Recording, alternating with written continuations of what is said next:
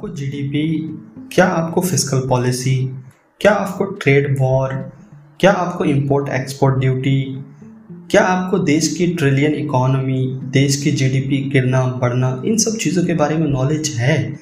या आप सिर्फ़ किसी दूसरे के डिस्कशन को लेकर पोस्ट शेयर करते रहते हैं सोशल मीडिया पर?